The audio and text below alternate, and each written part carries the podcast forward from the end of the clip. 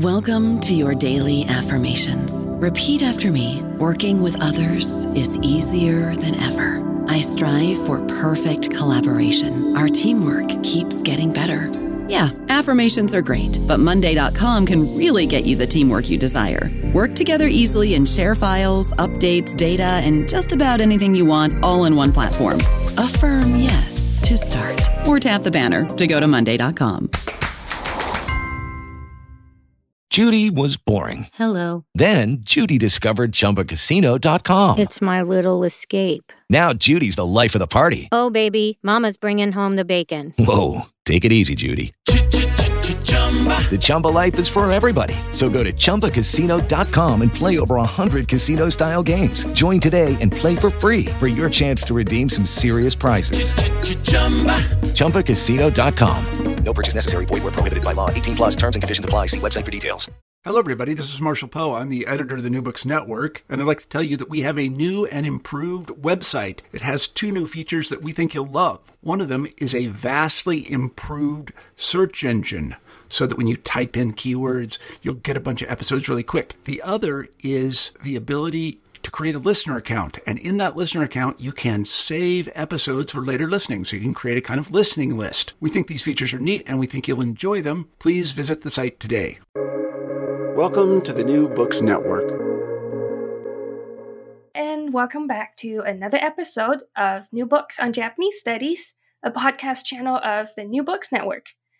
I am Jingyi Li from the University of Arizona. Today, our guest is Dr. Sven Saaler, a professor of Japanese history at Sophia University. His new book, Men in Metal, a topography of public bronze statuary in modern Japan, was published earlier this year by Brill. So, this beautifully made book examines how bronze statues were made to construct the iconography of national heroes since the late 19th century. It also discusses the historiographical controversies uh, surrounding statue building. So, welcome, Dr. Saaler. Thank you so much for joining us. Yes, hello, and thank you for inviting me. Thank you. So, so this book reads uh, really more like a more. It's more than just history. It's uh, art and political history as well. Feels like to me. So, could you tell us a bit more about your research areas and how you came to working on this project? Yes, thank you for that uh, question. When I was a PhD student, uh, I was mainly studying the history of Japanese foreign relations, and uh, I still have a research project going on in this field. Uh, but as you and your listeners probably will be aware of, since the 1990s, uh, memory studies has become a growing academic field. And uh, in the, in the year 2000, I happened to take up a research position in Tokyo and uh, at that time, historical revisionism was a major issue that many historians were discussing. Uh, so I got interested in these topics and joined these discussions, publishing a number of articles and uh, eventually a book on the history textbook controversy and uh, the debates about the commemoration of the war dead. Uh, that was in 2005. And uh, while I was exploring these issues of history education and the use of uh, memorials as tools of education, I realized that memorials dedicated to historical personalities, most commonly in the form of statues, were a uh, ubiquitous element in Japan's memorial landscape. Um, so there were so many of them. I just got curious uh, about whether this was the result of a planned or systematic process, and if so, who planned these statues and uh, why, and who paid for them. So uh, lots of questions came up, and uh, I also began to realize that um, books. Uh, were starting to come out on uh, the public statuary in other countries. Uh, such as the United States, uh, but also Europe, uh, particularly France and uh, Germany. And when I realized that hardly anything had been written about Japanese statues, um, definitely not in English, but at the time, not even that much in Japanese, I decided to take a closer look at this genre of memorials in modern Japan. That's very interesting. And I, that's actually the first uh, question that came into my mind when I saw the title of this book. Because when talking about Japan's statues, a lot of people are probably more familiar with Buddhist statues that were mostly made of wood. Um, could you give us a brief introduction of how bronze was introduced to Japan as a material for statues, as well as uh, whether there are differences in the choice of statue materials between uh, wood and bronze or any other material? Uh, yeah, thank you. So, um, right, my book focuses on uh, bronze uh, statues because in modern Japan, they are by far the majority of memorials dedicated to historical personalities or individuals in uh, many European countries, in addition to bronze statues, uh, you can also find larger numbers of uh, marble statues, for example, or monuments made simply of stone, but also other materials. But in Japan, we see uh, different materials being used only during times of uh, metal shortages. So, uh, particularly during the war. During the war, um, the usage of uh, metal for art, um, including bronze, was uh, regulated. Um, so um, um, no statues were built um, after 1940 made of bronze. but uh, other materials were used at that time. And also, we find in Japan some uh, statues where the local conditions required the use of specific uh, materials, such as stone, because um, stone or something else was readily available in a given location. Um, but bronze also was um, a material that was traditionally used for religious statues, of course, for um, Buddhist um, sculpture. Um, um, the, the early Buddhist sculpture is more often uh, wood, as you say. but uh, of course, like the two big Buddhas of Nara and uh, Kamura, Kamakura, uh, they are bronze statues, and some smaller uh, Buddhist statues, and also many uh, statues of Buddhist saints are often made of bronze. If you go to a temple in Japan today, you will often find bronze statues of uh, Buddhist saints, uh, for example. Um, and although this kind of Buddhist sculpture gradually declined after the 16th uh, century, the new um, fashion of public memorials dedicated to histori- historical figures took up this um, Buddhist bronze tradition, and thus almost all uh, public statues of individuals we find today in Japan are made of bronze.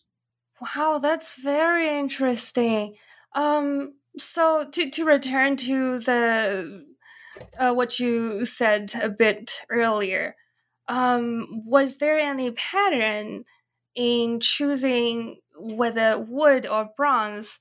Um, when the sizes of the statues are um, different, like what because the the two statues you mentioned, the one in Nara and the one in Kamakura, they are relatively huge. Yes. Mm, yeah. Mm. Right. Uh, yeah. So in uh, pre-modern Japan, when it comes to uh, Buddhist statues, although I'm not uh, an expert uh, of pre-modern Buddhist statuary, but um, it seems to be the case that the really large um, statues were generally made of bronze. There are even other cases, even modern uh, Buddha, Buddha, statues, uh, for example, in the city of Takaoka, which is actually a traditional bronze uh, making uh, center in the prefecture of Toyama. There is a big Buddha, several meters high, uh, which was cast in in the 1930s, and it's also made of bronze. So usually the larger uh, statues and the larger sculpture would tend to be in uh, bronze uh, while um, um, the smaller one would be in wood. But we have exceptions too. We also have relatively large wooden Buddha statues, um, of course. So, um, yeah. Mm. Well, thank you. I learned a lot from that. Um, so, although the subject, this bronze statue subject, may sound narrow, as your book shows, it actually covers more than a century, and Japan is not the only subject studied here. So, before we get into the contents of the book, could you give us an overview of what the structure of this book is like?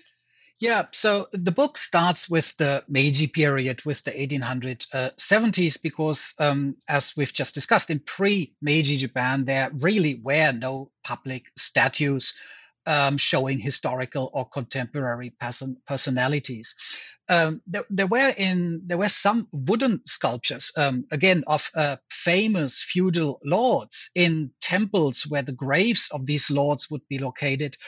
But um, these sculptures were um, objects of private worship for family and uh, for retainers. So they were usually not shown publicly, not even accessible uh, publicly. And uh, also, they were, in terms of their function, they were not set up to um, indoctrinate uh, the general populace with any specific idea or ideology. But this changed after the Meiji Restoration of 1868, when Japan began to construct a national history and for the first time uh, began to explore methods to disseminate the nation's historical narrative among the population. This was done, of course, first of all, through formal education in schools, um, but also through social education in the public sphere. And this is where uh, the public space and where statues and also other monuments in public space, of course, come in as a medium through which the narratives of Japan's national history would be propagandized. But um, since the idea of the nation uh, is a rather abstract um, um, idea, and um, it, is kind of difficult to communicate, um, statues of uh, figures, of persons, that uh, symbolize, that represent uh, the nation and its values were very important in this process of um, what um, George Mosse has called the nationalization of the masses. So this is also one of the concepts I use in the introduction of the book. Um, today, um, um, we are witnessing uh, lots of debates uh, regarding statues uh, worldwide. Uh, and in Japan, we have to keep in mind it was also, um, um, there were also a lot of debates and controversies about um, statues during the process of uh, planning a statue. And uh, building of statues was, was often accompanied by intense historiographical debates, which you also referred to in your question. So uh, the first chapters of the book are uh, mostly case studies in which I trace how discussions about statues were related to the historiographical debates concerning the historical figure to be presented. Um, but uh, sometimes also uh, this would even extend uh, to discussions uh, regarding historical event or even an entire historical epoch. So this is very, very important byproduct um, of statue building, or maybe the other way around, statue building is uh, a product of these historiographical debates. Um, but the book um, in later chapters is not only about the building of statues, it's also about how statues were instrumentalized in education, as I already said, uh, but also in, in mass festivals, which of course also have a pedagogic function, and uh, in war mobilization campaigns. And uh, in the last uh, part of the book, I then look at um, the post war resurgence of statuary because most of Japan's statuary was destroyed during the war. And uh, after 1945, um, again, more than several thousand statues were actually built, which are standing today all over Japan. Um, and this is not counting uh, statues of um, abstract notions such as peace statues um, or statues of manga ca- characters. So, so there are several thousand statues only dedicated to historical personality, which are today occupying Japan's public spaces. Wow, I have so many questions about what you said, but I guess I'll, I'll just start from the from the uh, first uh, section mm-hmm. of your book. So you mentioned that uh, the bronze statues in modern Japan are usually for imperial members or national heroes, um, and the and the, that the um, abstract concept or um, cartoon figures are only a recent thing. Um, so in the case of imperial members, you specifically discussed the invisibility rather than visibility uh, of modern Japanese empress. Can you talk more about this visibility, invisibility, and how that can be contextualized in the historical background of Japan, Japan's modernization? Because the entire purpose of making a statue is so that people can come see it and worship it, right? But your in your book, you said they were kept hidden for quite a while. What what happened? Why hmm. was that? Yeah, thank you. That that was indeed one of the most difficult tasks uh, to tackle, and and I think even in the final form of the book, it has remained a somewhat ambiguous issue.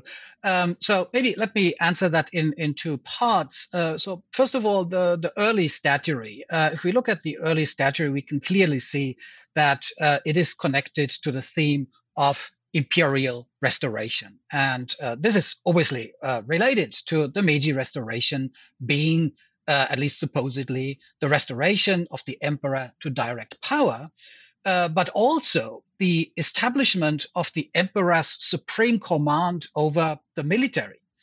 Uh, both of these um, developments um, were um, astonishing, uh, but in particular, the latter was a really difficult sell uh, given that uh, the warrior families had monopolized the military sector for several centuries, right? And now suddenly, uh, the emperor, who was traditionally a part of the civilian court aristocracy, was supposed to be the supreme military commander. Uh, in 1868 69, this sounded like a very unlikely scenario.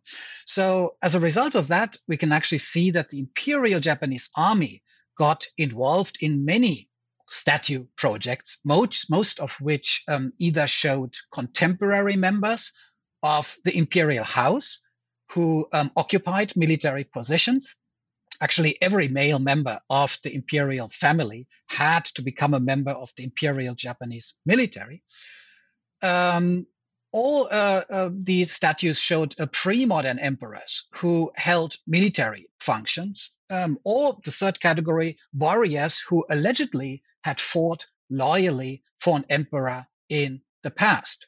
So all of these figures were now put up in the public in order to demonstrate that the imperial family somehow always had been in charge of the military sector and that this fact had just been forgotten for a while, like for a few centuries, if not for a millennium. So it was a very far-fetched um, idea in a in a way, but that is why the Imperial Japanese Army and to a smaller degree also the Navy was so engaged in statue building in the early uh, phase of the Meiji period. Um, then uh, the invisibility of the current emperor. So um, throughout uh, the Meiji period, we can see a process of transforming Meiji emperor into a sacred being, which of course culminates in uh, the 1889 constitution, in which the Meiji emperor or the emperor is defined as a sacred being uh, who is inviolable. Um, while there were also some efforts to bring him closer to the people, for example, through the famous progresses that Meiji undertook in the 1870s and 1880s, permanent representations of the emperor's image remained uh, quite restricted until the 20th uh, century. For example, uh, the famous portrait of the emperor, which you and your listeners might think about now um, uh, this portrait was uh, strictly regulated and uh, it was mainly distributed to state institutions. As an individual, you could not own, you could not have a imperial portrait, and it was not officially sold.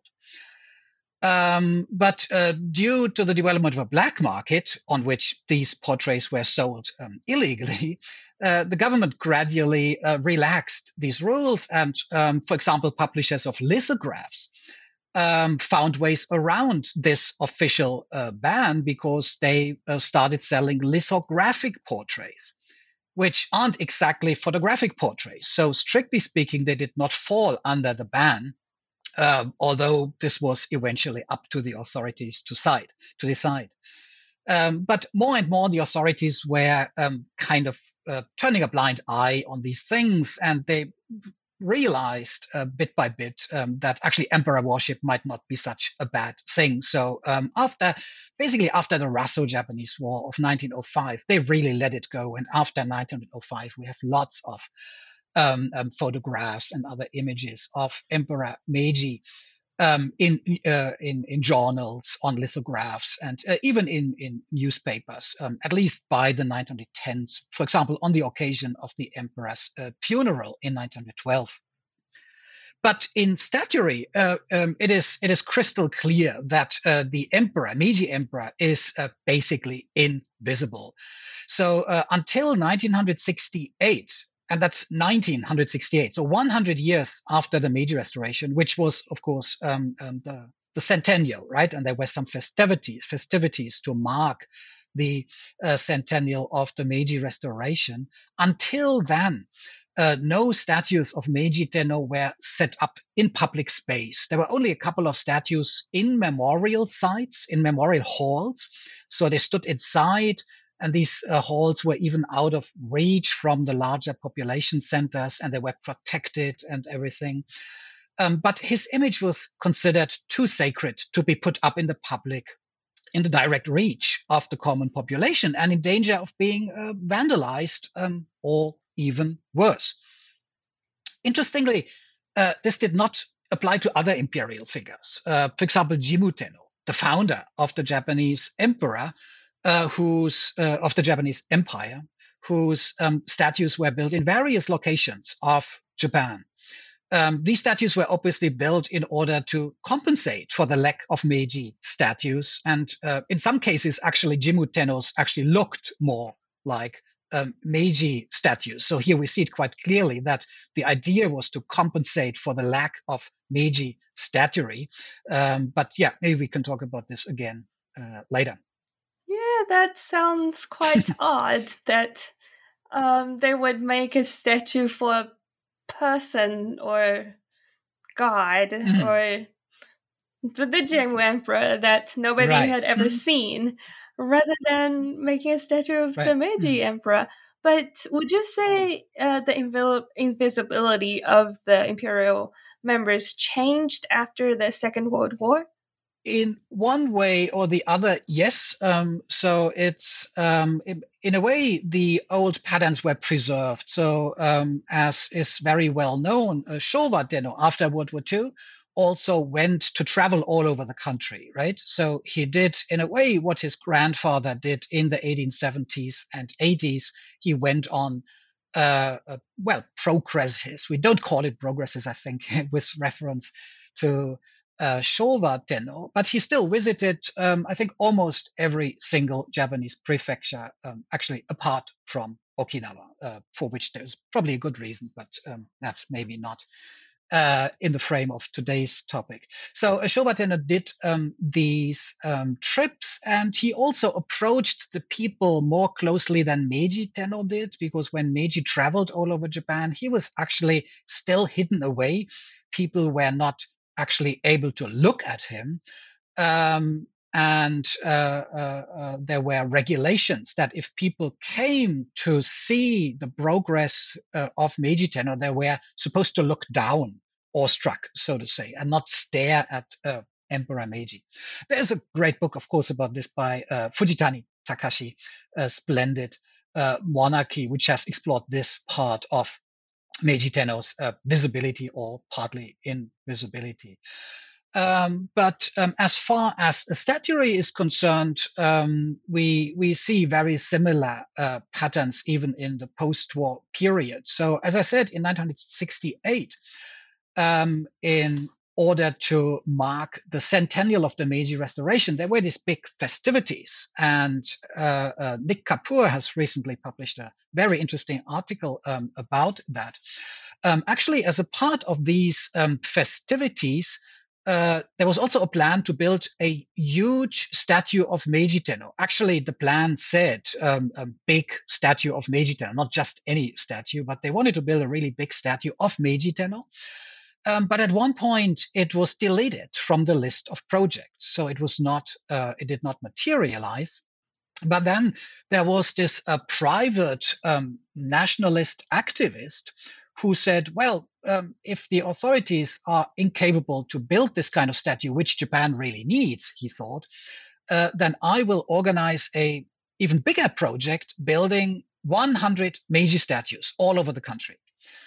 Um, it's quite interesting that at that point, um, it um, it was not like Japanese progressives who started uh, to complain. It was actually um, the very conservative cir- circles and um, um, the gatekeepers of the image of uh, the emperor, including uh, the Meiji Shrine.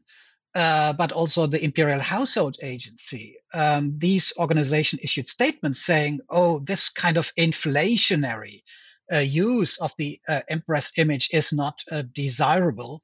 So this project to build 100 statues did not materialize. About one dozen of statues were actually built. So today, in some statues, in some Japanese cities, you can find statues of uh, Meiji Tenno, uh, but uh, the plan still failed to entirely uh, uh, materialize because of the opposition of uh, the imperial household um, agency. So obviously, it still remained long after the war and in a certain degree, I think still today, until today, um, there is a general hesitancy to put the emperor's image into the public.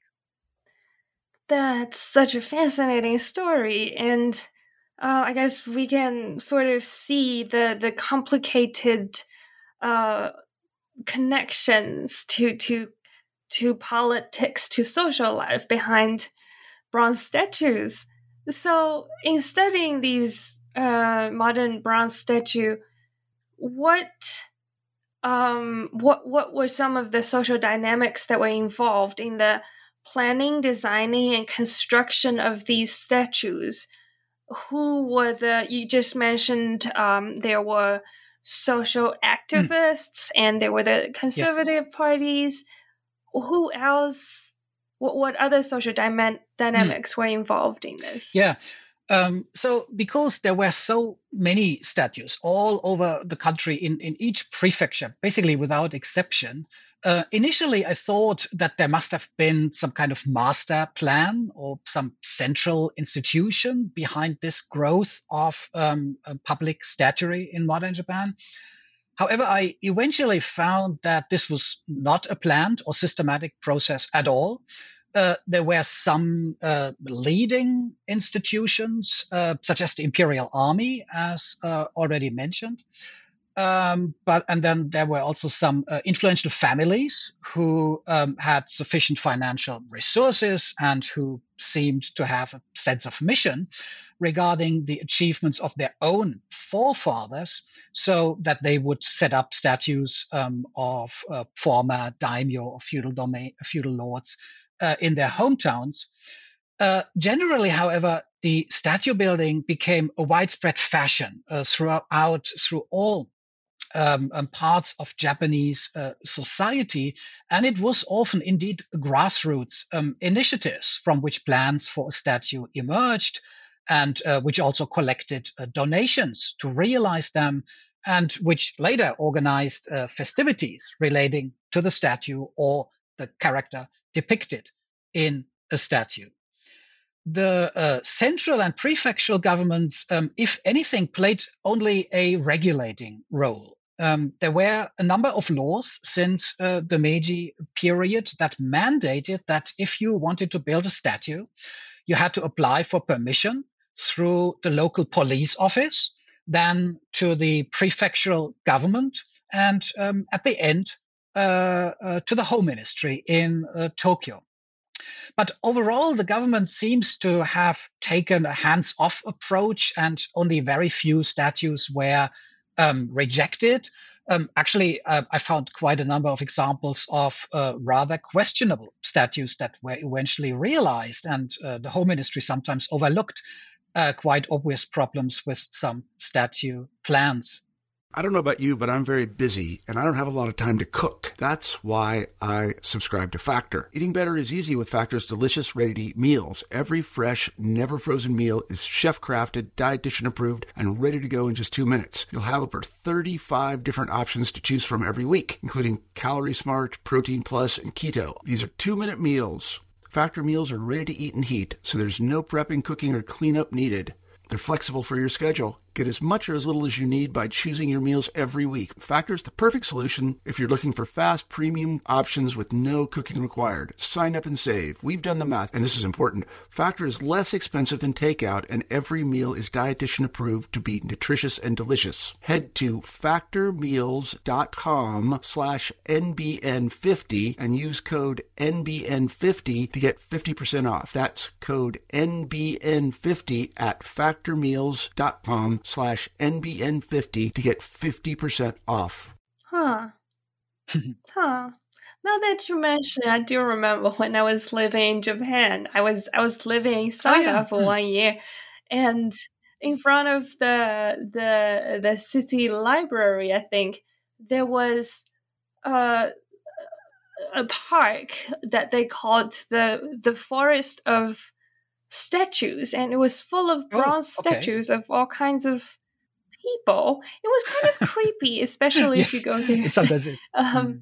in the evening. But yeah, it's no that, just what you said about the the the uh, eruption of numbers of statue just mm. reminded me of that. that. That's interesting. I actually went to Saga to uh, witness a inauguration ceremony, an unveiling ceremony a few years ago. And I also looked at other statues, but I didn't. I don't remember going to this uh, park with with. Uh, yeah, oh, interesting. Yeah. It was creepy. If if you ever yeah, get another yeah. chance to go mm. there, yes yeah. Mm. Okay, so now moving on to part two, yeah. mm. where you present a quantitative study of bronze statues. So, what do you mm. look for when you, uh, in this quantitative study, what, what do you look for, and what are some of the results that you were able to mm-hmm. summarize from them? Yeah, so the quantitative analyze, I think, is a quite unique feature of uh, this book. Uh, most studies of uh, memorials in other countries um, are, are, limited to um, case studies. Um, so it would be a, a um, collection of case studies of three, five, or yeah, about that, uh, uh case studies of uh, statue projects.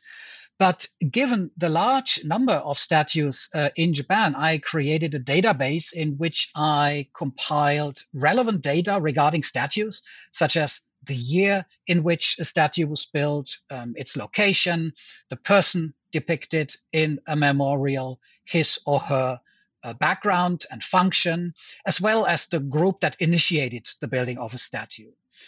Um, this uh, database includes the data of more than 2,000 uh, statues, so it is not complete. Uh, but because the data is uh, uh, because the data is sometimes uh, not easily available, um, but I think uh, this was uh, a sufficiently critical mass that um, um, allowed me to come up with some meaningful conclusions. So, um, amongst others, uh, I came up, for example, with um, um, cycles in the intensity of statue buildings, uh, years in which many statues were built, periods with a particularly low uh, degree of uh, statue building. But I could also find out which regions were particularly um, into statue buildings and those that are not.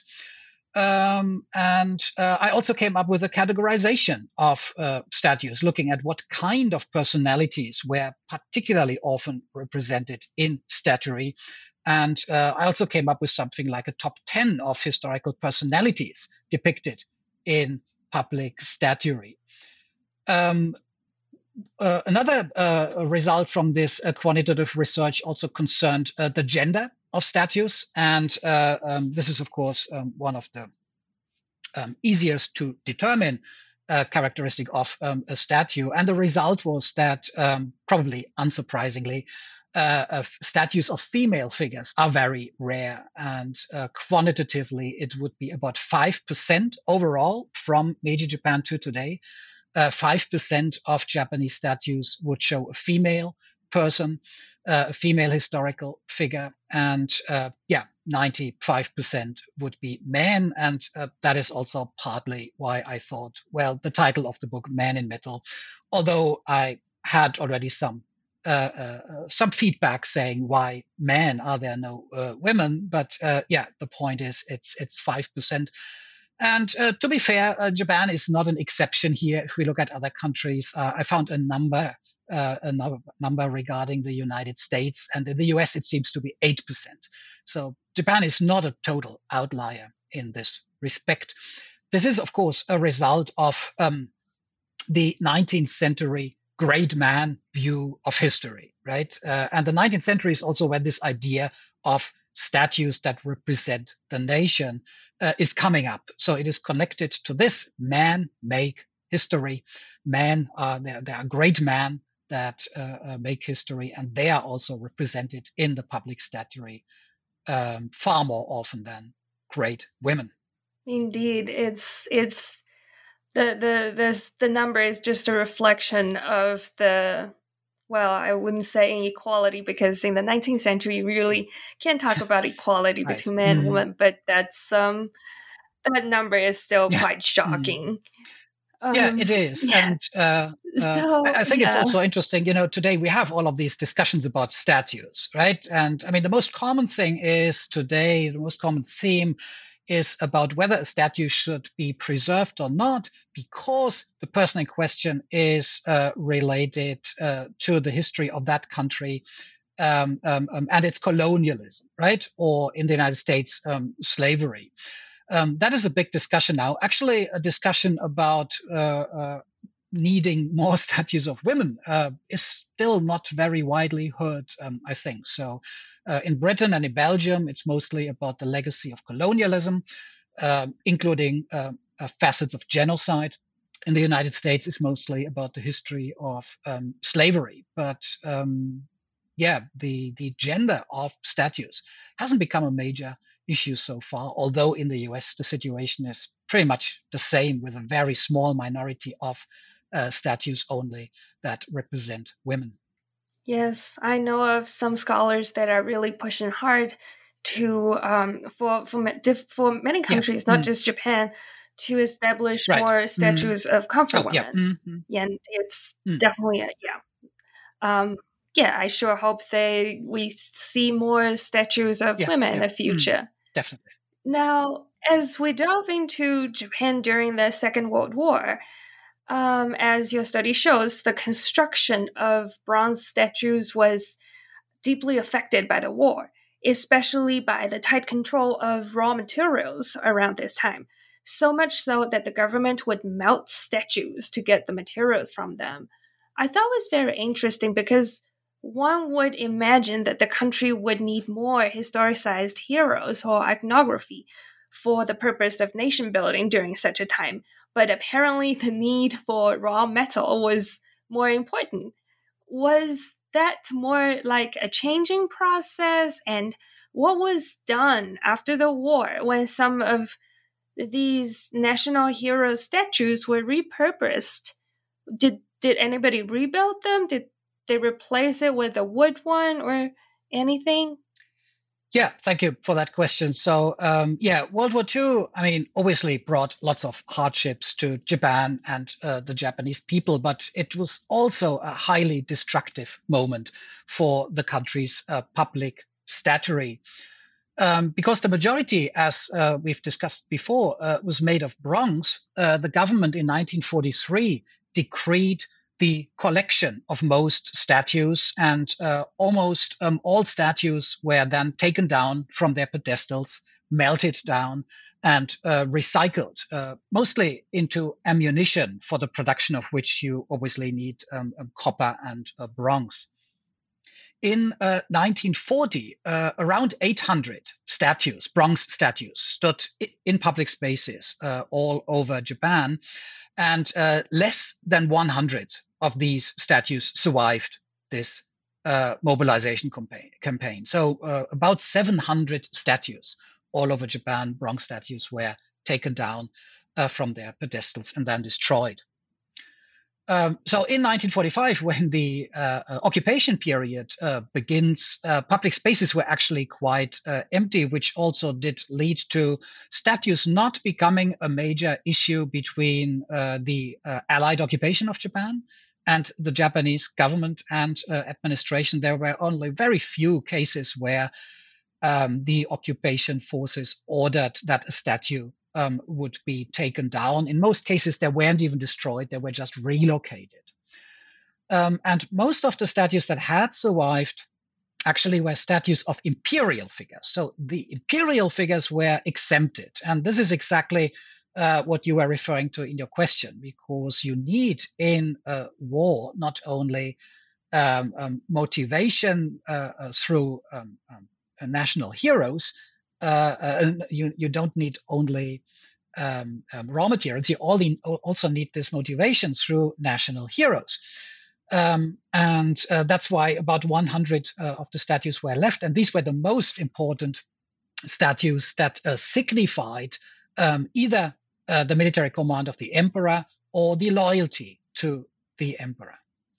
After the war, then uh, many of the statues were rebuilt. Um, so, although they all had disappeared uh, by 1945, over the years, um, almost all statues, with some exceptions, um, uh, were rebuilt. There were, of course, a number of categories in uh, post war Japan that didn't match the post war identity of Japan anymore. So, um, for example, um, obviously, statues of military figures did not fit the pacifism of post war Japan anymore. So, military statues, statues showing military officers or soldiers, were not uh, commonly uh, rebuilt. Um, and in post-war Japan, a lot of new statues were built. Uh, so statues that did not exist uh before 1945. Uh, first of all, uh, symbols of Japanese culture. Uh, for example, today in Japan, there are several dozen statues of the poet Basho, um, and uh, Basho uh, in post-war Japan was uh, seen as an expression of post-war Japan's identity as a culture state, right? As a bunka kokka. And uh, this category is clearly much more prominent in post-war Japan than it was in pre-war Japan. That's very interesting. I happen to be reading about the Basho boom in the 1930s. So I would have imagined them to make Basho's statue around that time, yeah. but I guess he was not motivating enough. Yeah. No, I would have to look it up, but I don't think a single statue of Basho was built before the war. I think it's a purely um, um, post-war phenomenon. But uh, when you say 1930s, this is of course already when the war began, and before the statues were destroyed in 1943-44, there were already regulations since the late 1930s that uh, disallowed artists from using metal for the production of art, and that included uh, sculpture. So, um, since 1937 in particular, um, artists were not allowed to produce statues um, anymore. And then 1943, the destruction was the next uh, level. But in the 1930s, very, very few statues were actually built. Wow, that is so interesting. Um, and then after after talking about the the regulations during the war, your book then talks about Japan's legacy in its outer territories during colonization. What were some of the places and what kind of bronze statues were left behind? Yeah, uh, so actually, bronze statues were built all over the Japanese Empire, so including uh, Taiwan, uh, the south of Sakhalin, uh, or Karafuto as it was called in Japanese, but also Korea. And even beyond that, uh, even in the Japanese uh, leased territory of southern Manchuria, the Liaodong Peninsula, and uh, also in some of the cities alongside the South Manchurian railway zone. So, uh, all the way up to Harbin in uh, central Manchuria, we find Japanese statues. And uh, the subject matter is very similar to uh, the statuary in uh, uh Japan on the Japanese islands. Um, so it is um, um, national heroes, uh, very often uh, war heroes, very often generals that helped building the Japanese colonial empire. For example, generals from the Russo-Japanese War. And interestingly, while all statues on the Japanese main islands were destroyed, uh, the statues in these colonial territories were not affected by the 1943 44 mobilization campaign. But as you can imagine, uh, in most places, these symbols of Japanese colonial rule and oppression were not particularly welcome anymore after 1945, after Japan's defeat and surrender. So in uh, Korea and China, Japanese statues were taken down uh, from their pedestals now and uh, most likely destroyed. Most of them disappeared without much of a trace. Uh, only in Taiwan, as far as we know, uh, some statues uh, survived. Many years ago, I visited the hometown of the politician Goto Shimpei in Iwate Prefecture.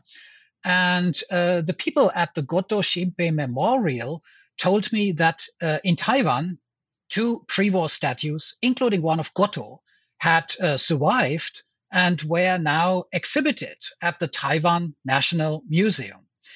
Uh, I didn't have a chance to, to visit Taiwan since uh, that, but I have photographs, and it appears that uh, these statues today are exhibited within the museum so they have not been put back on their prominent position outdoors in public space, but uh, they are exhibited within the museum as a part of the exhibition regarding the history of the island under Japanese colonial rule. Uh, which, by the way, is a pretty good uh, way to deal with controversial or outdated um, statues uh, without throwing them, say, into the sea uh, or destroying them uh, otherwise entirely. That is fascinating, and I, I, yeah, I wonder what um, the other areas would have done with those statues. But uh, now that, that now that we're running out of time, um, the most important conclusion of this book is that bronze statues in early modern or pre-modern and modern Japan have more social and political political meanings than its artistic value sometimes. How would you situate your analyses of these bronze statues in the changing historical background from the 19th century to the 20th century Japan? Yeah, thank you. So, um, first of all, um, even though sculpture obviously is a form of art, uh, when we look at the primary sources, they clearly tell us that the main consideration was whether a political message would come across, namely the message of Japan being a great nation and uh, uh a, great nation as personified uh, in the great person that the viewer was looking at.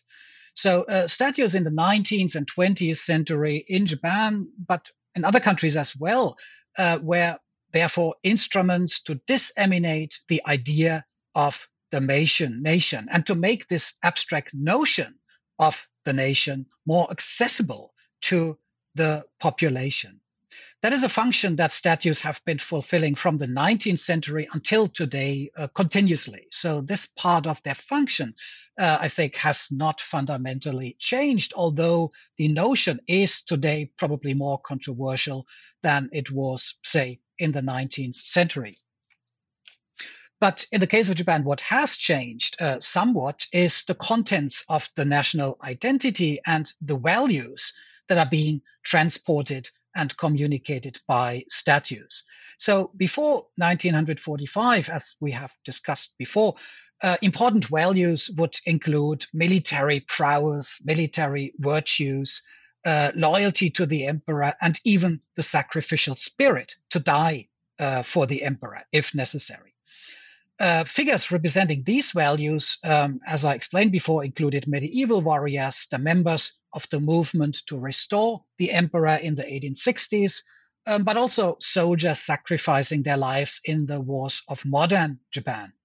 After 1945, uh, this set of values was not useful anymore. It did not match anymore with the post war um, identity of Japan as a pacifist nation, as a peace state, Heiwa Um, and uh, because Japan was trying to distance itself uh, from its militarist past, uh, new personifications of the nations uh, had to be produced, and these were the representatives of Japanese culture, um, but also science, and uh, more recently, even sports uh, athletes. so there, there is a change in the in the uh, subject matter, uh, but not so much in terms of the function, namely the indoctrination of the people with the idea of the nation and with nationalism. Uh, but even in the terms of the subject matter, we can see one uh, continuity because uh, one of the characteristics of Japan's public statuary um, that results from this focus on the nation um, is uh, the, uh, is an almost obsessive focus on the history of the Meiji Restoration. That is something we can see in pre-war statuary, and it continues continues in post-war Japan uh, as well. And it was actually reinvigorated uh, uh, in the late 1960s as a result of the festivities marking the centennial of the Meiji Restoration. It's it's amazing that you paid attention to this this um entire i guess the entire historical context behind these statues that we may just see out of a train station yeah. mm. nowadays amongst others yeah mm. Yeah it's it's yes it's really amazing i have i actually had a lot, a lot more questions from reading the book but i guess i'll just um, ask this one last question in your study what was the prefecture that made the most bronze statues. Yeah, that is uh, one of the results that my quantitative analysis uh, uh, uh resulted in. Um, number one is clearly Tokyo, um, and, and, that doesn't necessarily say um, a lot. Um, so basically, I think we can see in the top 10 prefectures, we can see two groups. One of them can be simply explained, namely the affluent urban centers. So Tokyo, Osaka, Kobe um, that is not only where the polit- uh, politics um, is uh, concentrated, but also where the money is. So in these cities, it would be the easiest to raise uh, donations to pay for a statue. Um, the second category, and that's probably more interesting, but also fits in with what I just explained at the end. Um, after your last question, uh, the second category is this, the, the prefectures that are extremely proud on their role, on the role they played in the Meiji Restoration. Um, and that is uh, Yamaguchi and Kagoshima. First um, of all, the former Choshu and Satsuma feudal domains. Uh, they come in number four and five or six or so in the ranking. They have large numbers of statues. And uh, Saga, to which you were referring, is a little bit of an outlier there. Uh, they have relatively few statues. Um, it might have to do, of course, with um, Saga being, uh, uh, of course, economically not uh, particularly um, affluent, I suppose. Uh, but Yamaguchi and Kagoshima also um, obviously see this as a priority. So they don't belong to the richest prefectures in Japan, but they have made the preservation um, of the Meiji restoration and their role therein a real uh, priority. So that's why you can find dozens of statues in these two prefectures that are relating to the history of the Meiji restoration. Wow, that is so interesting. Next time, if I go to Kagoshima, yeah. I'll, I'll, keep an eye for yeah. these mm-hmm. statues. Mm. Thank you so much for this wonderful yeah, no, conversation. Not at all. Thank you for inviting me.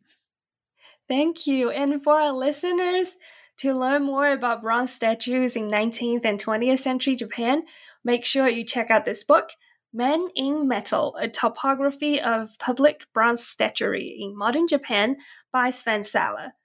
This is Jingyi from New Books on Japanese Studies, and I will see you again in our next episode. Until then, goodbye.